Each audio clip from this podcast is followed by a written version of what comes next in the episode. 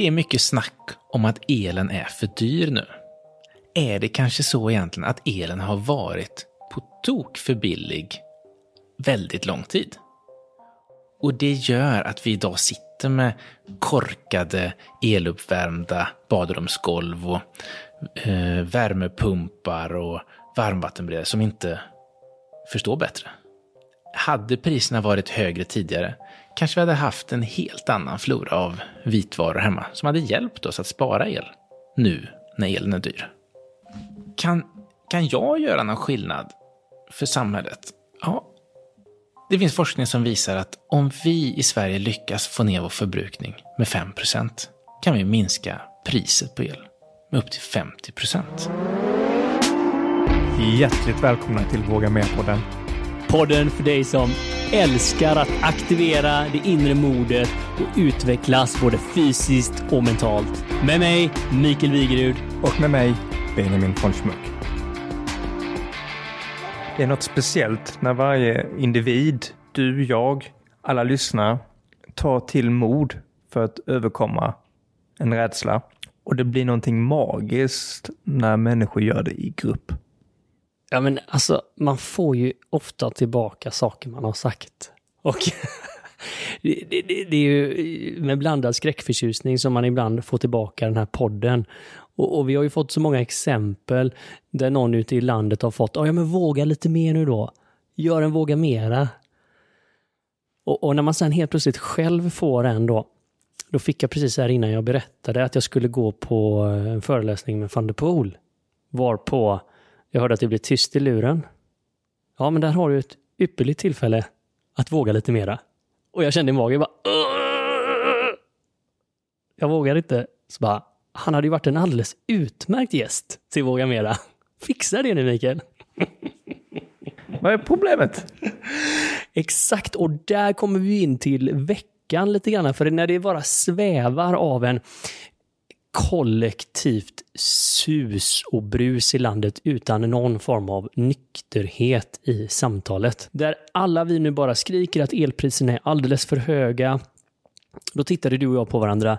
Vem kan vi snacka om detta? Finns det någon så kallad expert eller någon som verkligen kan hjälpa till att reda ut detta? För är det verkligen så att det är för dyrt eller är det något annat som är fel?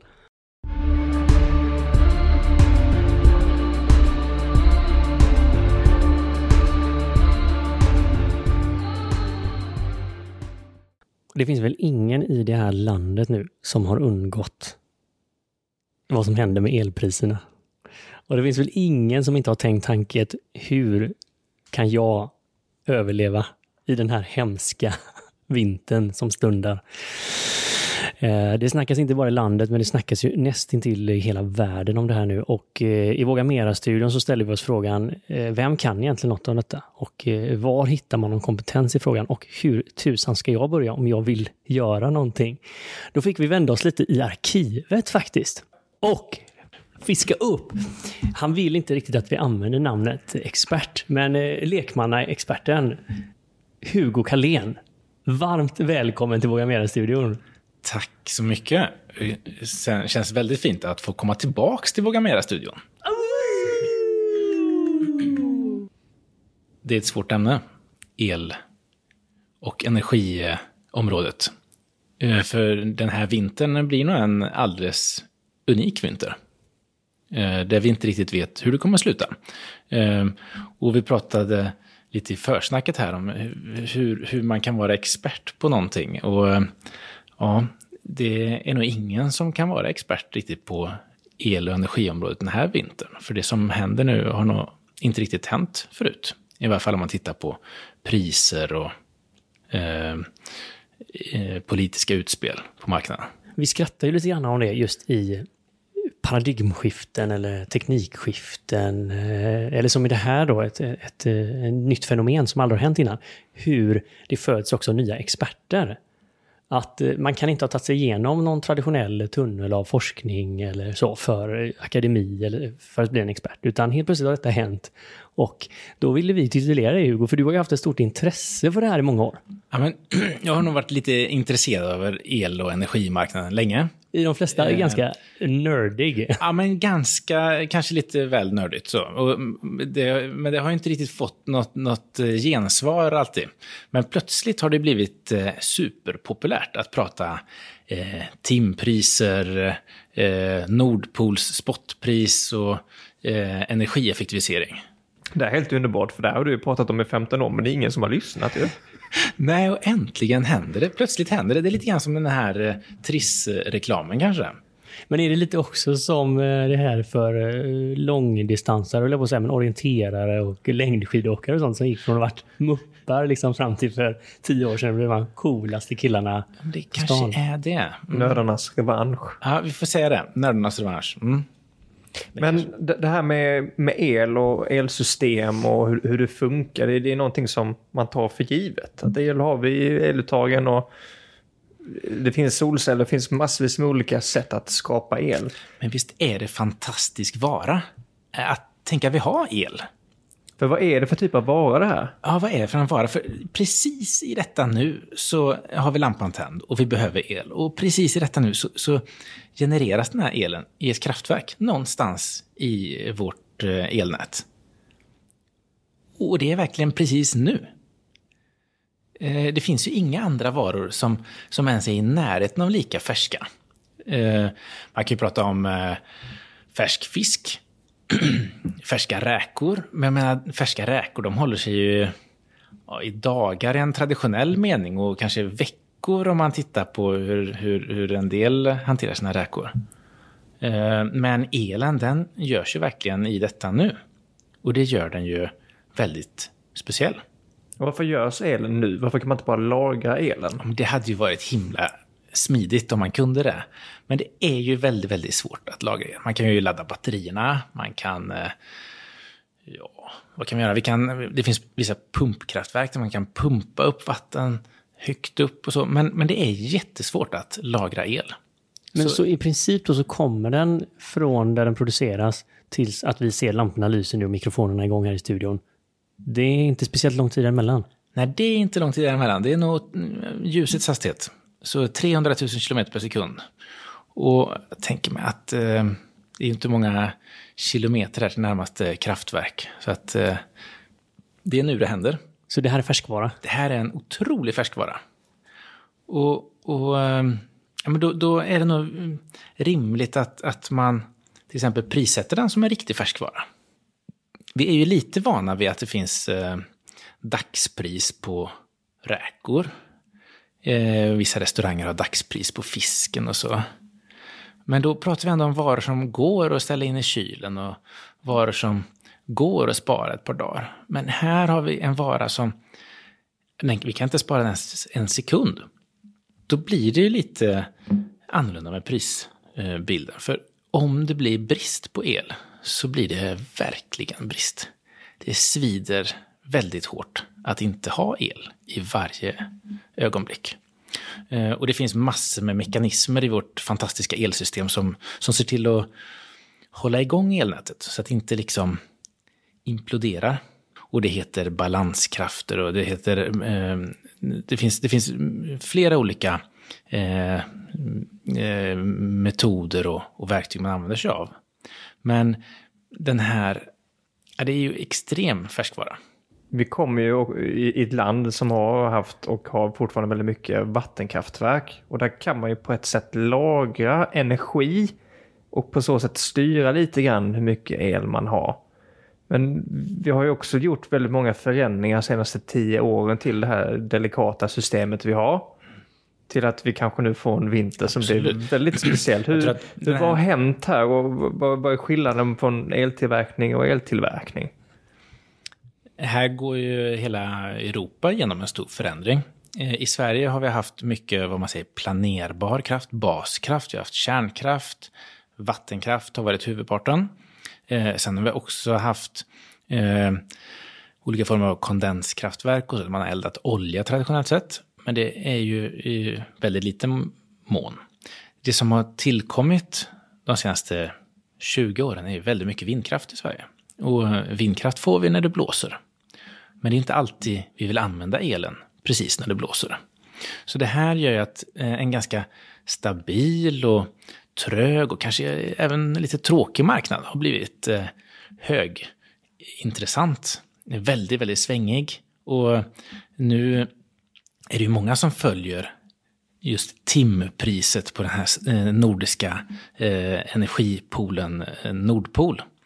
Nordpol. Och där kan man se hur mycket priset pendlar. Och det kan gå allt från minus ett par öre per kilowattimme till som mest hittills eh, 1000 öre per kilowattimme, alltså 10 kronor per kilowattimme.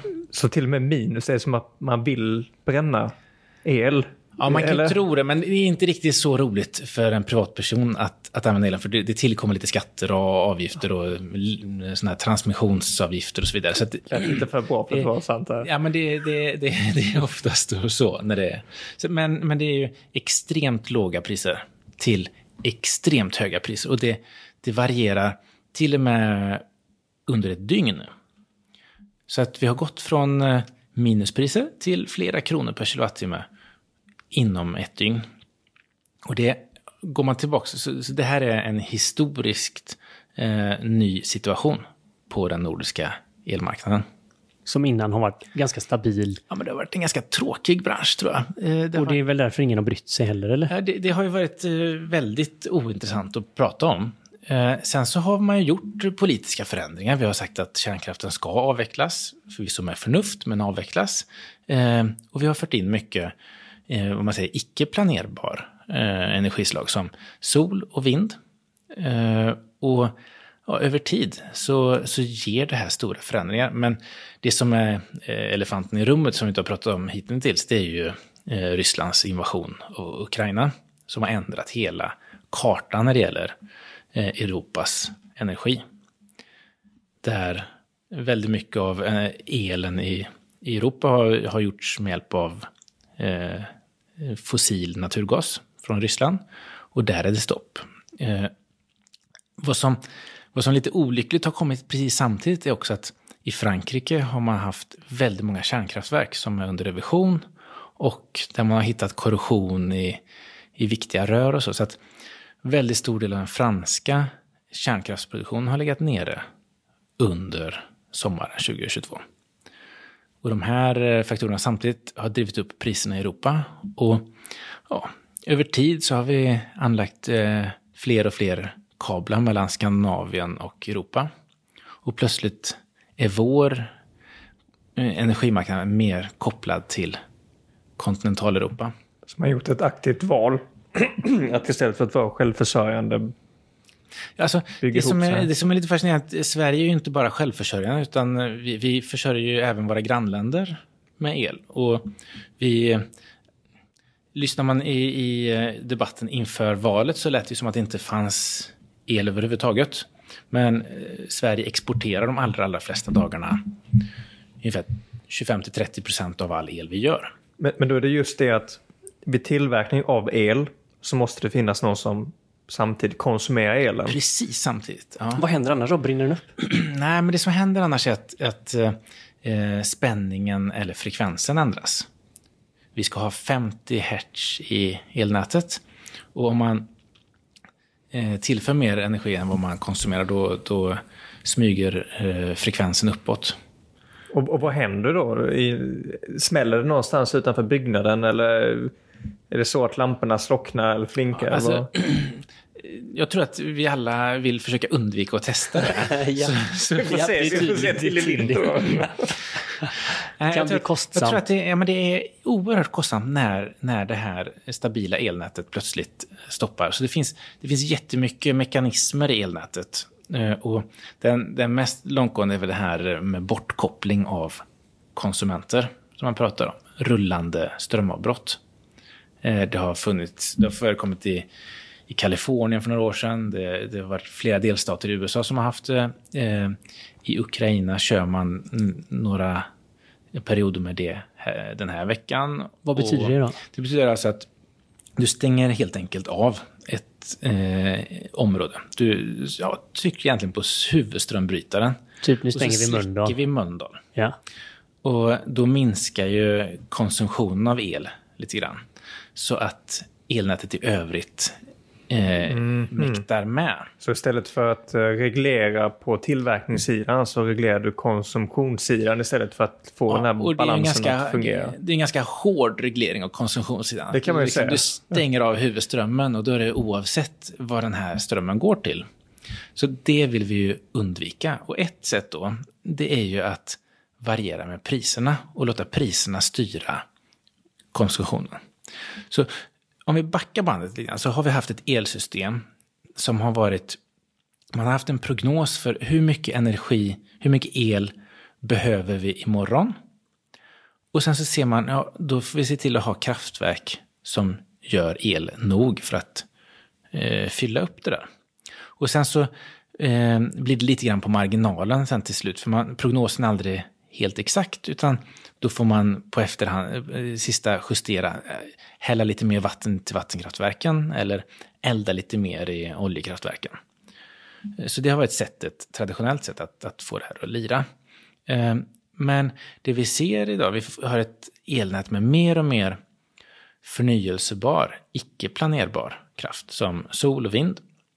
Det betyder att vi kanske, vi kanske istället får planera efter hur mycket, vad är prognosen för produktionen imorgon? Hur mycket el kommer det göras i våra vindkraftverk? Jag tror att eh, de som kommer ha allra bäst eh, koll på, på vind kommer vara de som är storkonsumenter av el. Ja. Eh, för eh, istället för att man har planerat sin tillverkning efter prognosen, vad som går åt, så tror jag att vi kommer se att vi kommer få en prognos för hur mycket el kommer göras i våra vindkraftverk imorgon. Och sen får vi istället planera konsumtionen efter det. Så is- istället för att som med seglar, nu sitter vi ju här, vi var på båt sist vi såg, Ja. så att istället för att säga hur mycket kommer, kommer det blåsa så blir det nästan en prognos om ungefär vad tror vi priserna kommer hamna fel kanske. Ja, men jag tror, om vi backar till en parallell med segling, så tror jag att, att segling kommer nog vara det vi kommer att hamna i. I segling så kan vi inte planera för hur mycket det kommer blåsa. Utan det, det, är, en, det, det är en prognos. Eh, hur mycket, hur mycket tror SMHI eller YR att det kommer blåsa imorgon? Och hur långt kan vi ta oss då? Och åt vilket håll? Så det tror jag är mer vad vi kommer att uppleva när det gäller elmarknaden också. Är det riktigt blåsigt, ja men då får vi köra våra smältverk och ladda våra eh, batterier och så vidare. Våra riktigt, riktigt energikrävande industriprocesser. Och om det inte blåser imorgon, ja då får vi väl ta det lite lugnt då. Och, och det här är ju alltså, det här är ju att vända upp och ner på något som man aldrig har tänkt på innan. Alltså varken vad det gäller pris eller planering. Nej, det har ju inte behövts. Vi har ju kunnat köra vår diskmaskin och torktumlare och strykjärn och, och golvvärme i badrummet och så. eh, Oavsett om, det, om solen skiner eller om det blåser. Och eh, ja, frågan är om, om inte den tiden är över. Men det, det är ju intressant, för det är väldigt lätt att ryckas med i sådana här kollektiva sanningar som blir. Och då kan man säga nu att allting är för dyrt och inklusive då elen är för dyr. Men det kan ju också vara intressant när man har en sån här chans då att ställa sig frågan om vi inte har brytt oss om den i princip i hela eh, våra liv. Har den då varit för billig innan? Jag tänker, en del har pratat om bensinpriset eh, och det har kommit gula västar-uppror i Frankrike och så vidare. Så att där, eh, de drivmedlen har det funnits liksom opinion mot. Men, men däremot eh, elpriserna, jag, jag kan inte minnas att jag har sett någon som har stått på barrikaderna för dem. Nu var inte jag född på energikrisen på 70-talet. Nej, men vi slapp ju den här i studion, men någon som lyssnar kanske känner nej, nu har ni inte koll här grabbar, nu, nu skulle ni varit med på 70-talet. Ja, nej, men det hade varit eh, Men intressant. är det, är det inte bättre att ett samhälle, det är i alla fall min mening, att man går till att elen blir typ så självklar så att man behöver inte tänka på den. Men jag tänkte så här, jag Nu, snackade men, med men, farsan nu, nu om menar med igår. konsumtionen, inte hur den produceras. Nej, Men det här är intressant. Är det, ska allt vara gratis? Och titta här på styrmedel då. Eh, för jag pratade med farsan igår och så, och så sa vi, titt, värmde vi lite detta samtalet. Och så tittar man på hur, till exempel då, jag, jag kom från ICA Maxi, jag hade handlat. Och så tog jag och tittade på hur många som hade plastkassar när de kom ut. För ett år sedan, hur många kom ut med plastkassar då? Alla? Alla. Det var något ufo emellanåt som kom med en papppåse. Hur många kom med plastpåsar igår? Det, jag gissar att det var väldigt få. Jag tror jag såg en, jag hann ändå se ett par hundra tror jag. En hade med sig en skrynklig plastpåse som de hade använt flera gånger innan. Alltså vad är det som har hänt på plastpåsen? Den har blivit dyrare. Det är den enda skillnaden, eller hur? Den finns på samma ställe. Frågan är, är det så att de här sex kronorna, är det... Det tror jag. Är, är, är de... Men jag tänker, när jag handlar på ICA Maxi så handlar jag för 1500 spänn. Egentligen några sex kronor mer eller mindre spelar ju ganska liten roll på marginalen. Men det jag tror man gör med det, det här är nudging. Du ändrar ett beteende. Det är plötsligt okej okay att komma med lite skrynkliga, fula påsar. Ja, alltså innan okej. blev du ju... Den, du var ju Ove Sundberg om du tog med dig en påse in. Du var ju den snålaste individen. Alltså du fick skämmas. Jag kom, har ni packat upp någon gång så, en påse? Min, min pappa han brukar alltid spara pappkassar tills de var liksom, alltså man kunde se igenom dem. Skämdes Ja, du men när det du var var lite skämmigt alltså. Det var ju mycket fräschare med de här som tog ut de kritvita, klorblekta eh, eh, kassarna. Men, men nu är vi på någonting här och du nämnde det nudging. Och det är ju himla intressant och du nämnde styrmedel. Det är lite samma sak fast engelska och svenska. Eh, och, och för man gjorde ju en direkt grej här med eh, inga sugrör och plastpåsarna höj priset jättemycket på dem. Och vilket beteende man vill få fram. Då vill man få fram ett beteende att inte köpa plastpåsar. Success utifrån vad vi ser här. Men bottom line skillnad, gjorde någon skillnad? En Men- av de största Men skillnaderna. när man säger nudging, när man tittar på någonting. Här vet vi då, okej alla vet, vi vill ha mindre plast. Och det har vi sagt länge. Eh, de flesta människorna vet ju idag mycket vad som är bättre för miljön, vad som är bättre för oss. Men vi får inte till några beteendeförändringar. Och eh, här hände någonting med plastpåsarna. Pam! 99 av 100 gick ut med något annat. Egna eller papper. Och så pratade jag med min kompis om ett hus ute på Hönö. Och eh, han har ju varit väldigt bekymrad över elpriserna. Så jag går med det här gamla huset då. Men så kom han nu då i september och så hade han jämfört sin elräkning med året innan. Och så han, ah, fan jag har fått ner förbrukningen med 30 procent. Jaha. Nej men du vet, jag började titta på det så hade vi, vi hade golvvärme på i badrummet hela tiden på 22 grader. Eh, vi hade någon värmegrej på ute i husvagnen så vi skulle slippa ta in dynorna där. Eh, Vi hade ju hög temperatur i alla rum. Vi behövde aldrig ha kläder. Vi kunde gå i t-shirt inne hela tiden. Så bara radade han upp grej efter grej som han hade... Och det, det din kompis gör där är ju dels att spara för egen skull. Men det är också att ta bort förbrukningen ute på marginalen. Den sista kilowattimmen som är den allra, allra dyraste för elsystemet att tillverka. Så han sänker dessutom priset för alla andra elkunder. På något vis, eh, så att det, är en, det är en stor insats. Så jag håller med i exemplet här. Vi kan ju ta vissa saker för givet på ett sätt som är kanske osunt rent av för att kostnaden är för liten och sådär. Ehm, men det är inte alltid det blir bättre heller. Så jag tror man ska vara försiktig med vilka styrmedel och hur man styr. Plastpåsarna till exempel gjorde att man tillverkade andra plastpåsar som ska användas flera gånger. Och vi har gått från att tillverka i Sverige andra plastpåsar. Många hushåll köper ju plastpåsar på rulle istället. För- Jo, men vi är inte för- riktigt ute efter perfektion här. Vi är ju intresserade av att se... och det, och, och det, och det enda jag vill komma till är att jag tror att man ska liksom försöka se hur man styr. Att styrningen i sig är viktig. Så att man inte kommer till det. Nu köper man en plastpåse som man ska använda många gånger.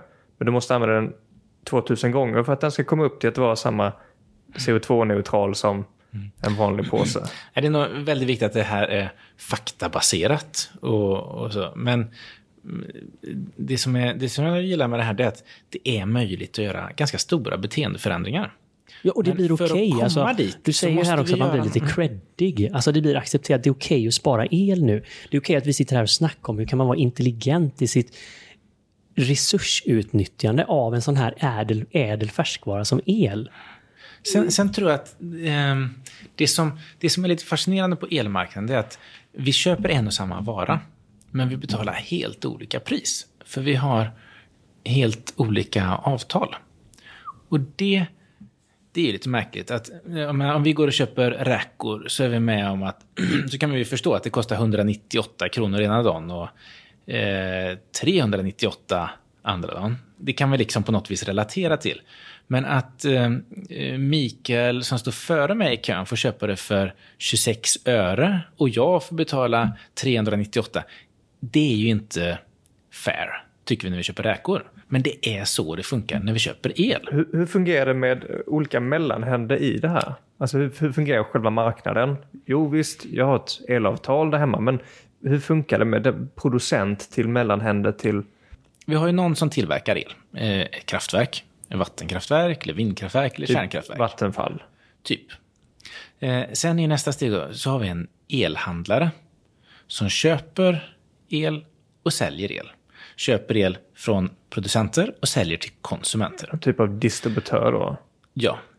Och där, och, och det som skiljer den här elmarknaden är att distributören har inget eget varulager. Utan de måste ju köpa precis lika mycket som de säljer i varje stund. Eh, det är som en telefonväxel. Ja, men lite så.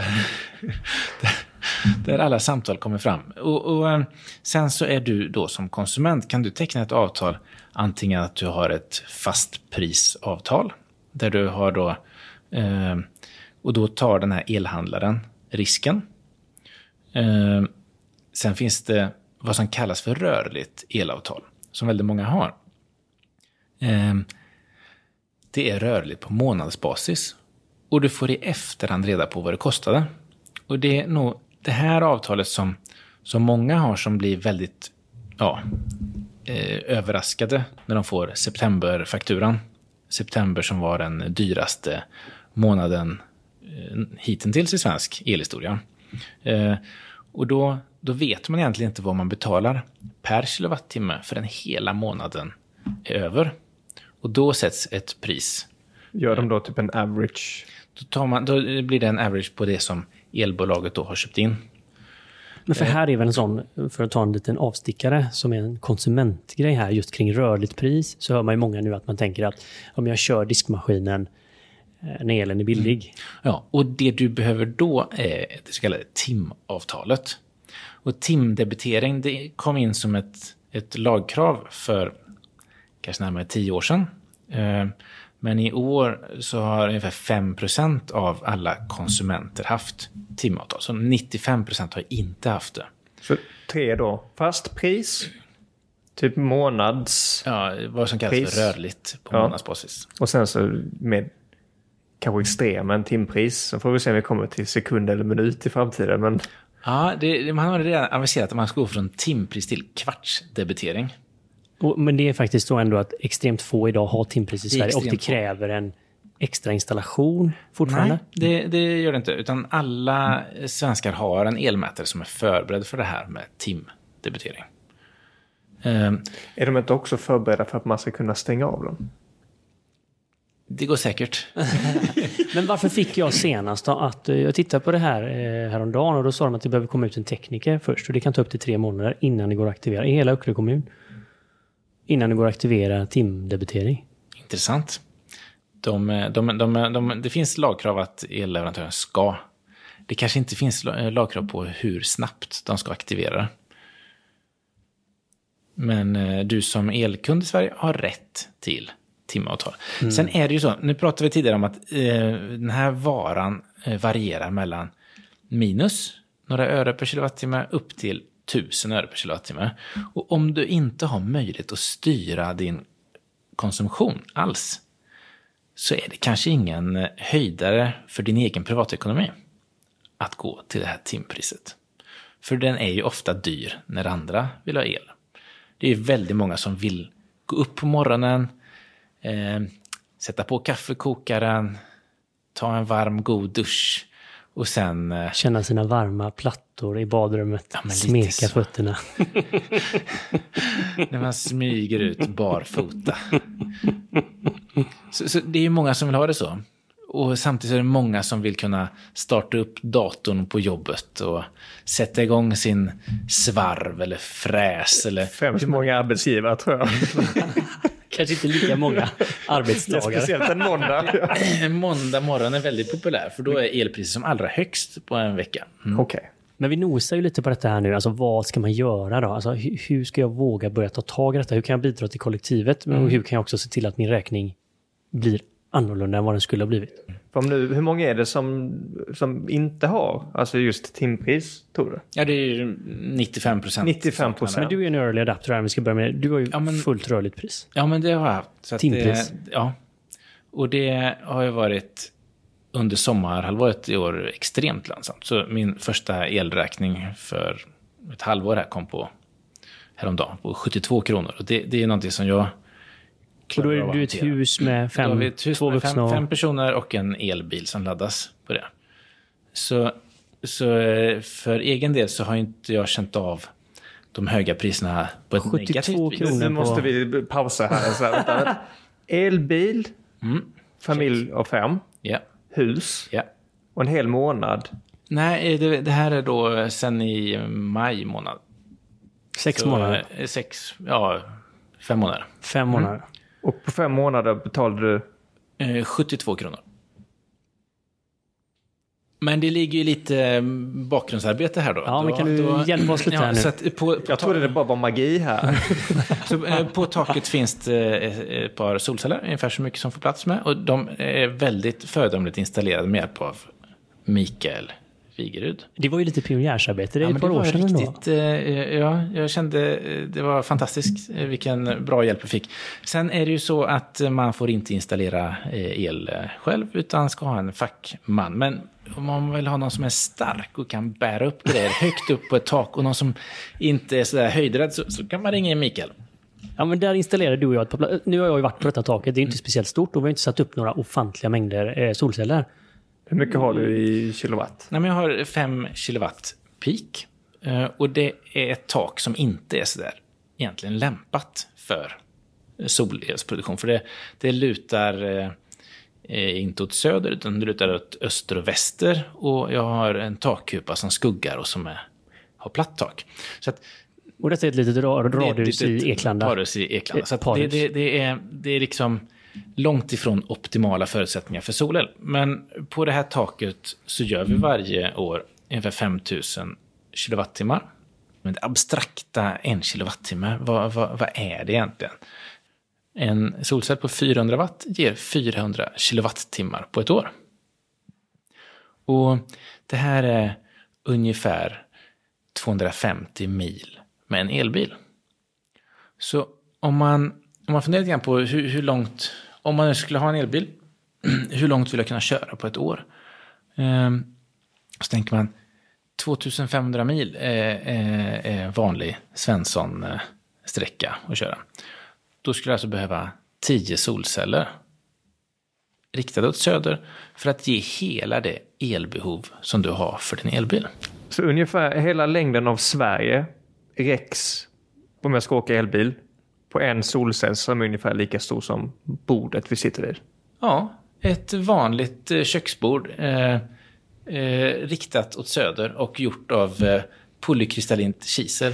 Det kan hjälpa dig att köra mer än hela Sveriges landslängd. Jag tror att eh, det här kanske kan hjälpa oss lite grann att förstå att det finns mycket el att kräma ut i solen även i kalla Sverige. Eh, Och här tycker jag att vi kanske inte riktigt har har gjort vår läxa. Eh, det finns mängder av eh, tråkiga plåttak och papptak på industrifastigheter som, som saknar solceller. Det, det tror inte jag... Där kommer det nog byggas mycket de nästa åren. Eh, som en jämförelse så har vi i Tyskland 60 gigawatt peak installerad solcellseffekt. Och i Sverige har vi 0,5 gigawatt. Det är alltså 120 gånger mer el från solen Är det sån i skillnad? Tyskland än i Sverige. För att man har satsat på detta de I senaste Tyskland har åren. man satsat på det. Så det är tydligt hur politiska eh, inriktningar och incitament faktiskt kan ändra fundamentalt. Sen har tyskarna inte gjort allt rätt med sin energipolitik och det, det, det får de ju Men just nu creddar vi dem för solen. Men, men de har gjort fantastiska framsteg med att eh, komma ifrån eh, kol och gas. Elen är en extrem färskvara, men det är också en väldigt osynlig produkt. Det är svårt att liksom få en relation till vad är en kilowattimme egentligen? Och eh, hur mycket, hur mycket el gör jag av med? Här tror jag att vi måste bli mycket, mycket bättre på att verkligen lära oss detta. Måste och, förstå. och här har ju du börjat gräva. Det är ju det här som är de spännande frågorna för hela Sverige nu. Så, För så, att hur tusan har du kommit till dina 72 kronor på fem månader? ja, men eh, mycket är det tack vare de här solcellerna som eh, genererar el eh, mitt på dagen. När det också har varit höga elpriser. Och sen har vi en elbil som ska laddas. Och då har vi passat på att ladda den på natten när elpriserna har varit väldigt låga.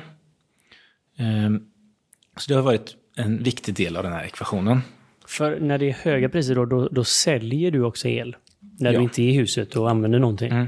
Okej. Vad är det som styr just alltså, ditt säljande och köpande? Går det på timer eller går Nej, det på någon det typ av det här prisnivå? går per automatik. Så att så fort eh, solcellerna ger mer el än vad vårt hus eh, behöver så räknar Ehm, eh, elmätaren.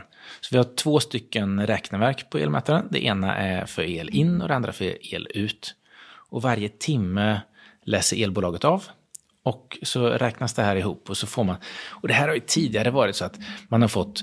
Man har gjort, köpt el för 1000 kronor och så har man eh, sålt el för eh, 17 kronor och 30 öre. Ungefär. Alltså så stora skillnader i... Ja, men det, det, det har traditionellt sett, det har, det har liksom... Det har, inte, det har inte varit någon större poäng i att sälja el eftersom elen har ofta varit väldigt billig på sommaren. Men, men nu är vi i en annan eh, fas. Eh, nu har elen varit dyr även på sommaren, även när solen skiner. Så att, eh, sen tror jag att alla som springer nu efter det här avsnittet och köper en jättestor solanläggning, det är inte säkert att den blir lönsam. Eh, för vi vet inte hur det här elpriset kommer se ut framöver. För, Nej, för, och- det är bara en, en fråga där just det här med i och med att det är ett varierande pris, det har med konsumtion att göra, men det har också med produktion att göra. Och desto mer eh, oplanerbara eh, en, energi vi lägger till, ju, ju mer kan det fluktuera. Men du som säljare av el sätter ju inte di. Du, det är inte som att du går till marknaden och säger så här, hej, Hugo Carléns kilowattimme här, den är fan mig, den är prima vara. Den kostar 500 kronor. Nej, och det här eh, beror då på vilket avtal du har. Men eh, vanligt är att man säljer det för priset på Nordpol, alltså den nordiska gemensamma elbörsen. Eh, så att den sätts.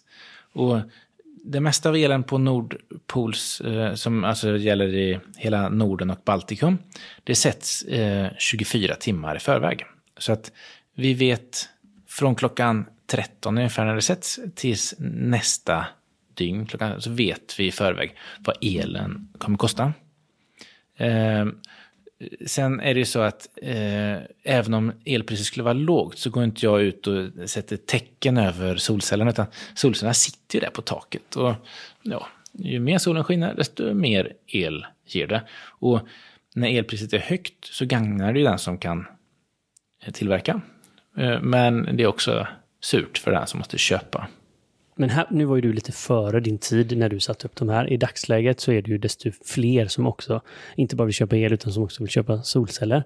Eller Om vi bli ska- mer oberoende från Ja, den här exakt. marknaden. Men om vi ska titta bli lite praktiska samtidigt, för det finns ju stora investeringar, alla vill köpa solceller i hela Sverige samtidigt. Om vi skulle kunna titta från, från två perspektiv här, lite spännande, för jag, nu är det ju många lyssnare som är väldigt, väldigt nyfikna. Har jag någonting här jag kan göra? Skulle man kunna titta på det här, vad kan jag göra utan större investeringar? Och sen givetvis fortsättningen på det här, vad finns det för intelligens kring lite större saker? Men går det att göra Ska, någonting ska vi inte börja med utan? de här helt utan investeringar? Vad kan vi göra då? Kan vi, kan vi klara oss utan att gå med de nakna fötterna över det varma eluppvärmda golvet i badrummet? Vi kanske kan det. Kanske i alla fall just den här vintern.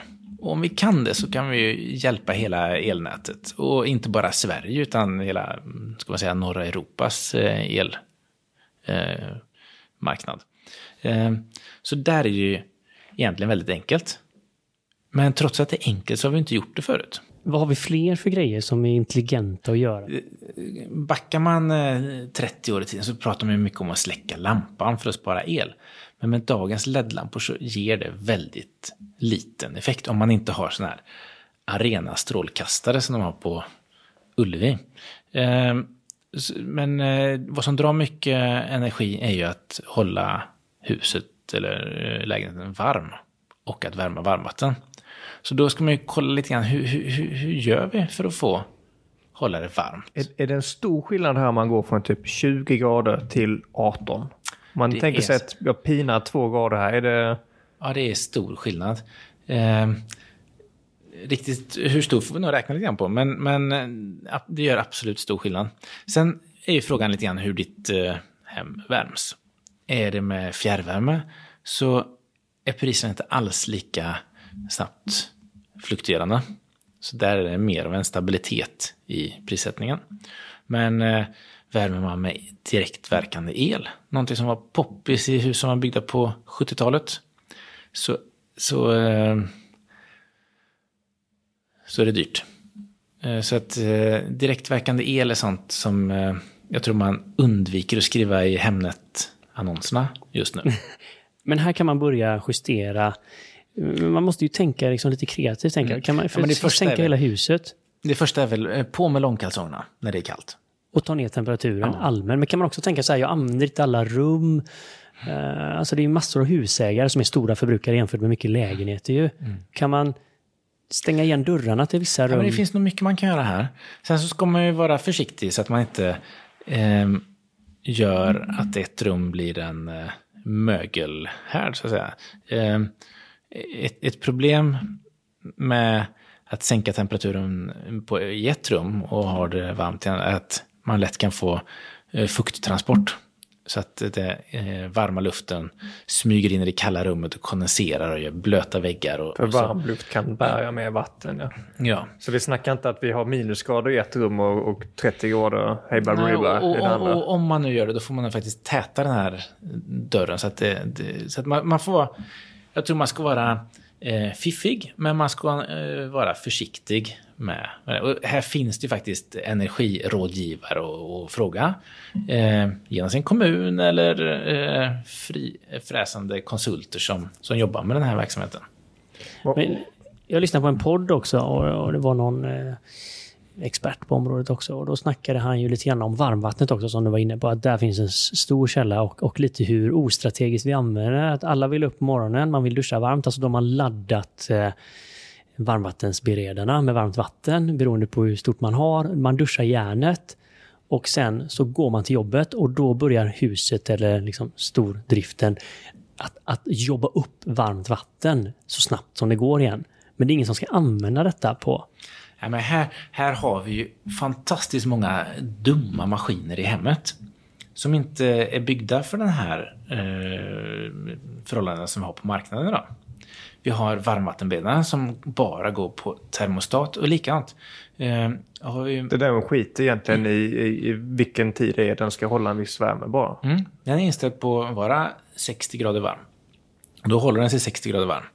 Eh, och om Mikael då tar en dusch på morgonen så kommer den brassa på fullt klös trots att elen är som allra dyrast den här tiden på morgonen. Och här- jag kommer inte behöva mer varmvatten nu. Nej, inte där och då. Så att, eh, ja men det här, jag tror att det kommer inte gå att sälja sådana här dumma varmvattenberedare länge till. Men hittills har det gått. Och eh, man får nog ändå säga att allt är inte nattsvart. nattsvart. Vi, I Sverige har vi en eh, god tillgång på el och vi har också under en längre tid haft tankar och idéer om energieffektivitet. Vi har eh, sådana här passivhus, vi har plusenergihus, alltså som är tjocka isolerade väggar och dessutom eh, solceller. Så att det har funnits tankar på det här länge. Men jag tycker ändå att många av de vitvaruleverantörer som har, har inte riktigt tagit upp bollen och inte, inte sett att det finns en eh, marknad, att det eh, finns en möjlighet att göra eh, eh, vitvaror till exempel som är smartare. Men det är så intressant du säger det, för jag kan ju verkligen känna det, att det har funnits mycket projekt Eller när man har gjort komplex och hus och det här huset är grönare än det andra. Men det känns som vi missade på systemnivå ibland. Ungefär som när du har duschat, vad händer med det varma vattnet? Och om du kör varmvatten i, i kranen, vad händer med det vattnet? Och, och, att vi tar inte tillvara på så mycket. Och det öppnar också upp för bolag. Jag vet ett bolag som heter Ecoclime som verkligen tar vara på allt spillvatten, eller på att säga, med vattnet som är på väg ut ur en byggnad. För att se till att värma upp de andra. Så det finns ju, men det känns som att vi fortfarande har inte riktigt... Nej, men återigen så är det så att det har varit så billigt att man inte har brytt sig. Så vi har kunnat slösa. Och det, det är frågan, förhoppningsvis, jag tror att för, för planetens bästa och för er så måste vi sluta slösa. Eh, för då kommer det bli billigare, det är väl det som är den geniala bli, insikten också. Det kommer också. bli både billigare och mer klimatsmart. Sen, sen är det mycket politiska vindar eh, om hur ska vi göra för att hjälpa konsumenterna? Hur ska vi subventionera el? Och jag, jag tror att det här blandar man ofta ihop. Eh, det, en sak är att de som har en extremt utsatt ekonomisk situation, de måste vi stötta och hjälpa. Eh, sen är frågan, hur ska vi göra? Ska vi då subventionera varande brist på elen? Ja, men i, i, nu, nu kan jag vara lite kanske provocerande mot någon här, men det är inte lite sjukt att man kan åka ut mot västra Göteborg och så kan man liksom se där hur folk vrider upp spabaden till lite extra höga temperaturer med vetskapen att de vet att staten betalar elräkningen. Ja, men det är ju horribelt va? Eh, vi, vi, vi har i någon mening eh, brist på energi och så säger vi då att vi ska hitta alla möjliga olika politiska lösningar för att subventionera energi. Men, men att subventionera något som är brist på, det är ju bara att det blir ännu mer brist. Vi ska väl våga bara. spara? Är det ja. inte det som är grejen? Om, om vi gör en hypotes att människan är egoistisk. Låt oss hoppas att den hypotesen inte stämmer. Men om, om det är hypotesen och 95 procent av alla som har elavtal har det på någon typ av bunden tid, antingen helt bunden eller bunden per månad. Då är ju den här egoistiska personen, den, den gynnas ju inte av att eh, liksom styra sitt elanvändande eh, över ett dygn. Eh, så här. Utan totalt absolut. Men diskmaskinen på natten eller på dagen kommer att kosta samma. Men hur skulle man få till en, liksom, en verklig förändring om vi skulle säga att alla är egoistiska? Här tycker jag att man skulle kunna vara ännu mer eh, styrande från energimyndigheter eller staten att, att faktiskt få fler att gå över på en, en, eh, en tariff då som, som är bra för systemet. Typ alltså timavgift då? Alltså, alltså visa styra mer, att... eftersom det är sån skillnad på pris över ett dygn, få fler över på timtariffer tror jag är bra för för elsystemet. För det är en vara som är väldigt speciell. Eh, sen är det klart att sitter du med ett elavtal eh, på 49 öre per kilowattimme som gäller i ett år till, då är inte du så benägen att byta ut det mot eh, något rörligt. Så att, eh, jag tror man får också ha full förståelse för att... Man får gå de... till det huset i grannskapet då som kommer ha det varmt. Där får alla komma in och värma sig. Massa skavsladdar som går så.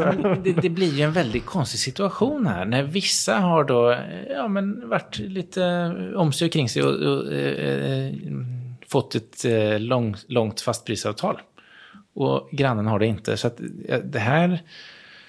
Men oavsett egentligen så säger vi här, även de med ett sånt eh, förmånligt avtal borde ju ta ansvar och ja, hjälpa till här och, och, och göra någonting nytta. Och även, även för den med ett eh, förmånligt så lönar det sig alltid att spara.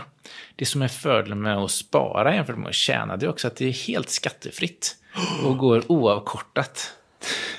Vilken insikt. Vi har pratat mycket om el i Sverige och ibland blir man kanske lite hemmablind. Mikael, du har varit iväg och rest så mycket och speciellt liksom till toppen av Himalaya och liknande. Hur, hur ställer man sig till el i typ Indien?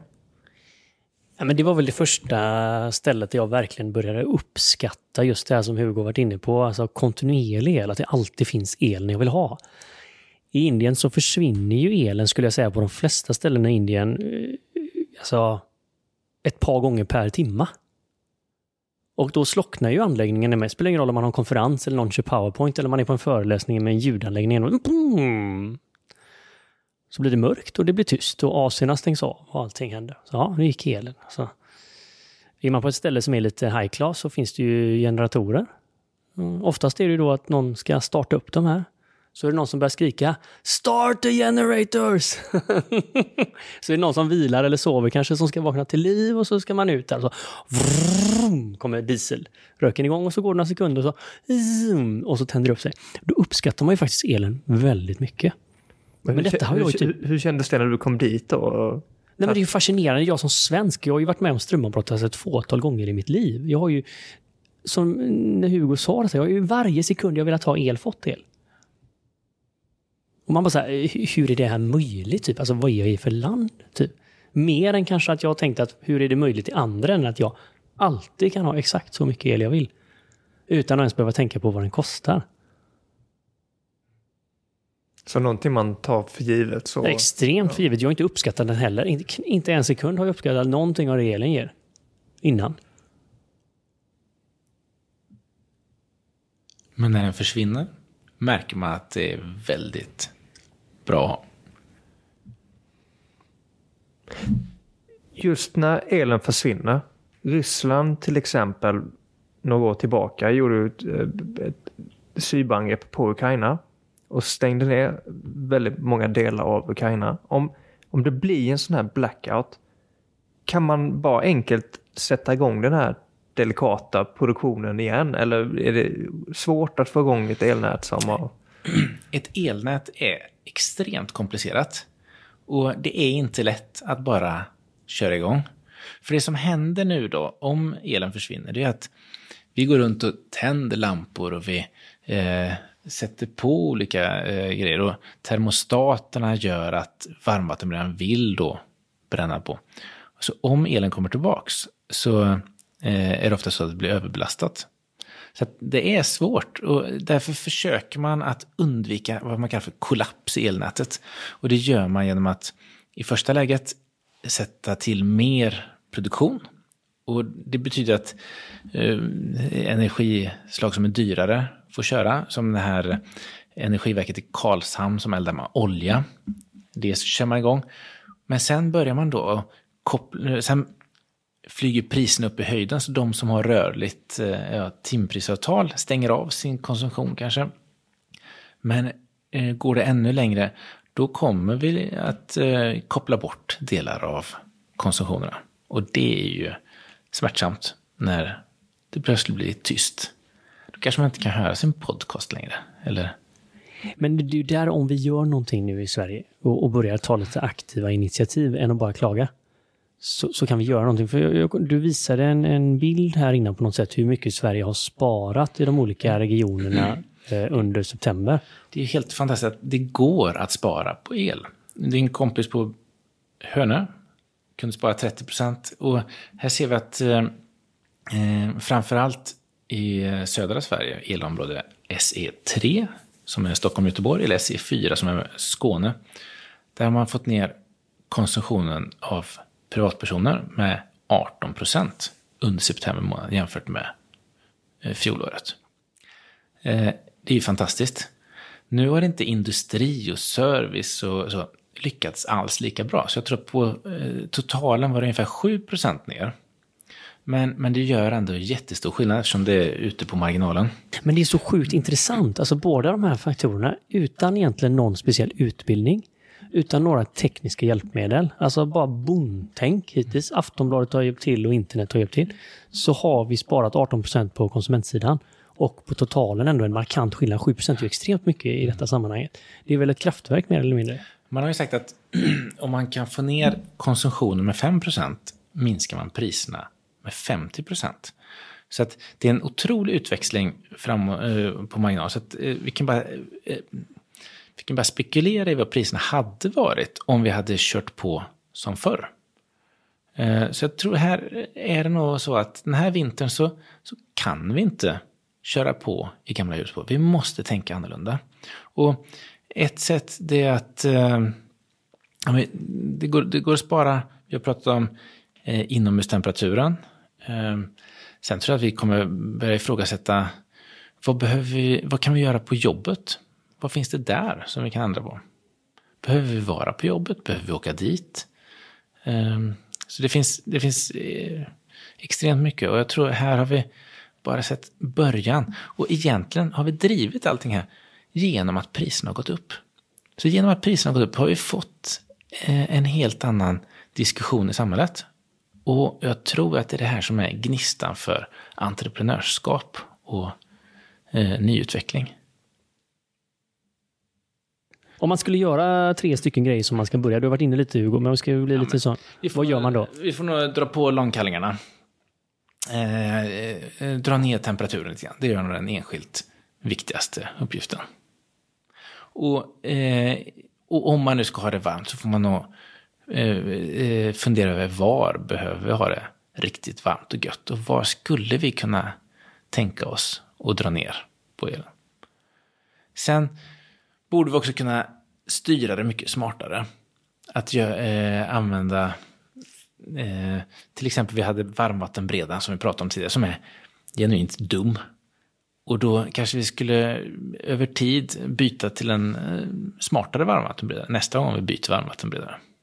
Alla entreprenörer hittar ju vägar fram. Och jag tror det här kommer skapa många nya Alltså det gnuggar ju geniknölar ut i hela landet nu. Det är ju helt fantastiskt. Men du fuskar lite där. Du har fortfarande inte sagt den tredje grejen vi ska göra. Ja, men vad tredje? Ja, vad ska vi göra där då? Men jag, om jag får ta en ja, men, på lite uppstuds här. Då. Du har ju varit inne på varmvattnet mm. och på varmvattensberedaren. Men jag tänker en direkt konsekvens av det är användande av varmvatten. Du kommer ju älska att duscha kallt och kort. Wim Hof, Benjamin, din favorit, har kommit in på planen här med sina kallduschar. Mm. Men när man ska duscha kort då? Man duschar kort, punkt. Eller alltså, ett eh, havsbad. Kanske kan... Ett kallbad kanske. Ett kallbad. Men, men inom ayurvedan så säger man ju till, med hår och framförallt med män med håravfall så säger man att varmvatten för håret är katastrofalt, alltså för huvudet. Man ska alltid duscha huvudet svalt om man vill behålla sitt hår. Mm. Speciellt när det är väldigt mycket tankar. men, men då är vi på konsumtionen där igen. Ja. Med den inbjudan till att själv ta tag i sin egen energikonsumtion och bidra till framtidens eh, energinät. Om man är lite extra intresserad och vill följa de här spaningarna och vad som händer och innovationer som kommer, vad är ditt tips att man kan vända sig? Ja, men, eh... Förutom att läsa dina LinkedIn-posts som kommer då och då.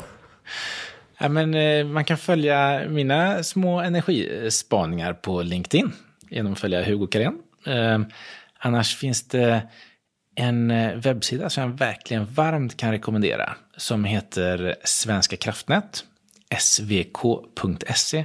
De har något som heter Kontrollrummet. Och där kan du i realtid se precis vad elpriset är. Inte bara i de fyra svenska elområdena utan också de fem norska och genom hela baltiska systemet. Och där kan du också se hur energiflödena går mellan våra nordiska grannländer och Baltikum. Eh, och eh, det här är faktiskt, eh, det är ju någonting som varit, funnits tillgängligt i närmare 20 år, men eh, nu är det rafflande spännande. Varje timme är det nya priser.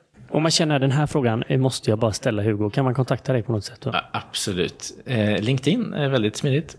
Ja, men stort tack för att du kom hit Hugo och eh, vi hoppas alla har blivit riktigt inspirerade på att vara med här i det här tillsammans-projektet som detta är för Sverige nu. Ja, och som en challenge då, hur eh, mycket ska du, Mikael, minska din elförbrukning under nästa månad? Men jag har några tydliga där. Jag ska eh, göra fler kallduschar då. Och eh, jag ska minimera mina långa varmduschar. Jag känner jag behöver inte det, det är överdriven lyx. Och eh, jag ska eh, sänka temperaturen i min lägenhet. Så, så, så verkligen på konsumentsidan känner jag mig inspirerad att göra det som jag kan, inte bara för elräkningarna som en positiv bieffekt, men också för miljön och för eh, allas kostnader här. Stort tack till dig som lyssnar, som hjälper Våga Mer-podden att växa och nå ut via de sociala kanalerna. Vi är ingenting utan er lyssnare och både från mig och från Mikael så skickar vi ett stort Våga Mera så hörs vi igen i lurarna nästa avsnitt.